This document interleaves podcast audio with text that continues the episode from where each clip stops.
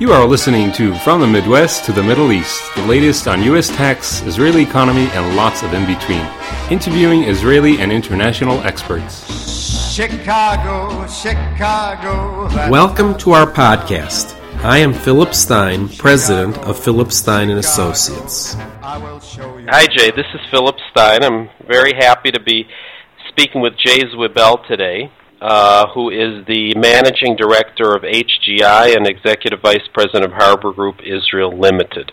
Uh, Jay is, uh, or Harbor Group and Jay are a very well known name in Israel, in particular in the, in the area of investing in U.S. real estate, and I thought we would take a few minutes today of Jay's time to discuss what's going on in the U.S. Uh, real estate market and how Israelis over the years have invested and continue to invest and, and just how the, the market is shaping up. So, Jay, thank you for joining me today. Hi, how are you, Philip? I'm doing fine. So let me. Uh, I see you have an interesting background. Uh, you you started out uh, as a lawyer. You've also worked on uh, in high tech, uh, but sometime I guess around uh, 15 years ago, you decided to uh, go into uh, investing in U.S. real estate. So tell me how that educational path led you to such a decision. Well, Harbor Group has been around obviously much before I joined them in 2003. Harbor Group started in 85 as a property management company, and since the beginning of the 90s has been purchasing real estate in the States. Um, I guess my connection to Harbor Group is through my father, David Zwiebel, is a partner at Harbor Group, and that that's how I joined Harbor Group in 2003. In Harbor Group, we out of the partners, I think three of us are lawyers, and obviously it helps a lot. The the legal background is, is a lot very helpful when it comes to negotiating the agreements, whether it's with the whether it's buying a property financing or with potential partners and investors.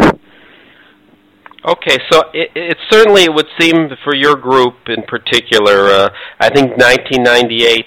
Uh, that's the year that I believe you you merged uh, Correct, yes. with Harbor Group, and of course that was also the the year historic it, for Israeli purposes, where Israelis were free, they were unshackled by currency restrictions and you obviously had a, a, an interesting product to offer in terms of an investment. Uh, how would you say things have changed? I understand you joined the group a little later, but from those early days in terms of talking to an Israeli who had never invested in real estate outside of Israel compared to today? Well, I think the biggest change that's very clear today, as opposed to, I would say, five, six years ago, is that a few years ago you would talk to Israeli investors about a deal in the States, and they would typically laugh at you and say that they can make double that in Poland and in Eastern Europe and countries I never heard of. Uh, and I think that uh, 2007, 2008 proved that um, investing in more stable markets is has a lot of advantages. In particular, in the states, uh, the fundamentals of the U.S um, since 2009 have been much better than the other, well, I would say the Western countries. So if you're comparing um, what's happening in the States today to the UK or to Germany, um, I think you're finding much more opportunities in the States. Today's Wall Street Journal had a headline that many UK investors cannot compete on UK properties I'm not interested in buying other European properties I'm actually looking to buy in the States. Understood. So uh, I would say then, based on what you're saying, with the what the the disaster that certainly happened in Eastern Europe, the uncertainty in Western Europe, uh, the U.S. is a looks like a good location. Is it is it uh, something that you're finding Israelis are are seeking out more, or you're having to sell less and they're coming to you? Well, well, many Israelis are definitely going flowing into the states. Um, it's not only the individuals; it's the institutionals, and not only going into the states is new. In addition to that, it's it's the it's perceiving, understanding the multifamily as being a a very good asset class. Until I mean, we we have insurance companies that've been investing with us for years but I would say until the last two years, it was very hard for them to understand um, the multifamily market as a as a as a regular real estate investment. So th- that's uh, just for my own education and for anyone who's been listening to this podcast. What would you say is the attractiveness, or what's the thing one should know about investing in a multifamily these days in 2012? okay, first of all, multifamily is a is, is a complex or a building that is for rental only. So the owner can be a harbor group or an individual that um, rents the apartments uh, to to other individuals. This is as opposed to a private home or a condo. The the big advantage in multifamily currently is that there are a few factors that are really helping the multifamily market today. The first is the home ownership percentage, which historically has been in the 65% area, has gone up to 70% in 2007, meaning out of the 120 or more million houses in the states or apartments in the states, 70% were owned um, and the balance were renters. That is very historically that's very high. In the past uh, two to three years, the 70% has gone down to 64%, and it's projected that it will continue to go down to 60%. Uh, I guess the main reason to that is the perception that a house or the value of the house always goes up has gone away, and people understand that there are risks in buying a house. You cannot get the very high leverage that you used to get in you know the good days of 2007. Therefore, many of the people that used to or were going to buy houses to live in actually are going back to renting. So that is one very strong factor that's that's giving a uh, backwind to the multifamily sector. In addition to that, um, there's very little construction of multifamily units in the states. That will change, I would guess, let's say two years from now, but currently it's still very little. So all these together are um, are actually bringing the multifamily to in the late, this, this started I would say 2000 and mid 2010 2011 we're actually seeing an increase in rents in multifamily in the states in the last two years. Okay projected to continue at least the next three years. That's it's fascinating because I, I when I think of my uh, own uh, historical viewpoint uh, when I was very young when I was a kid uh, a teenager I knew many people who whose parents rented. That they, they that was their life. They they were renters okay? They never aspired to own a home or they didn't desire to own a home. And then i you know recall in the 70s and 80s we had the phenomena where those multifamily dwellings uh, someone came up with the idea and said well why don't we carve them up and turn them into condominiums? And then I guess there was a period where people were avoiding rental and only looking to buy condos. Uh, so do you think we're gone full circle now? Is that what, what it appears to you? We definitely have. And, and again, I mean, the numbers are, are giving a, a, I think, a strong story that um, I, I went through people are not buying anymore, and when prices of homes go down, and it give, give, gives the temptation to buy a house. But we're not where we were um, a few years ago, and I'm not sure we'll get there so fast. So that, that definitely is a very significant change in in the U.S. today. So, for someone who's anticipating or would come to you and say that that sounds like the type of investment I want to go into, you tell them the return.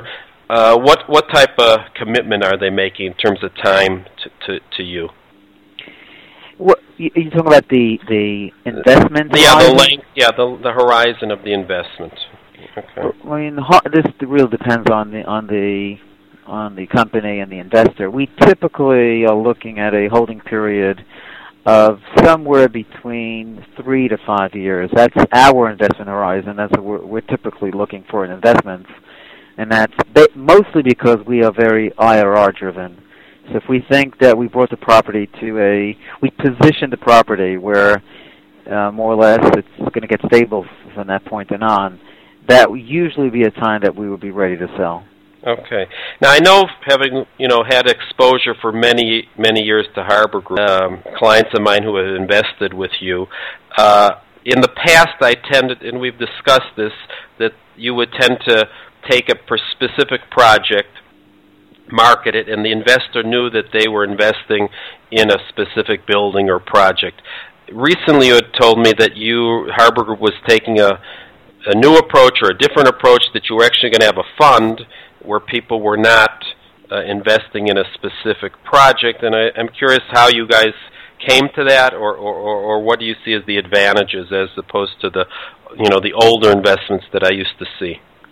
Okay, so first of all, we still we still actually do both. Okay. We we we do a deal by deal, so we have our investors that choose to come into to deals that we do, and we offer them to come into deals. But I guess in addition to that, we, we have the funds, and, and the main reason we started the funds, well, first of all, because the, the bigger investors we had, and bigger I mean in size of investment and in number of investors, it became harder for us to reserve a, a spot in every deal for, for every investor. And what is most important to us is to get the investors to invest in every deal we do. I mean, we currently manage more than 80 properties, and we we we want our investors to spread their risks in every investment we do. We do. So that's really the the main drive for these funds is saying if you if you're coming into our deals anyway, then you're better off knowing in advance that you'll be in every deal we have and have exposure to everything we're doing, rather than going into one deal and then forgetting to come into the next five deals. Um, we we just found it to be much safer for the investors to commit for the the, funds, which are very short in their investment period in any event, than uh, just uh, choosing to go into uh, every deal. We're finding that more and more investors are understanding that.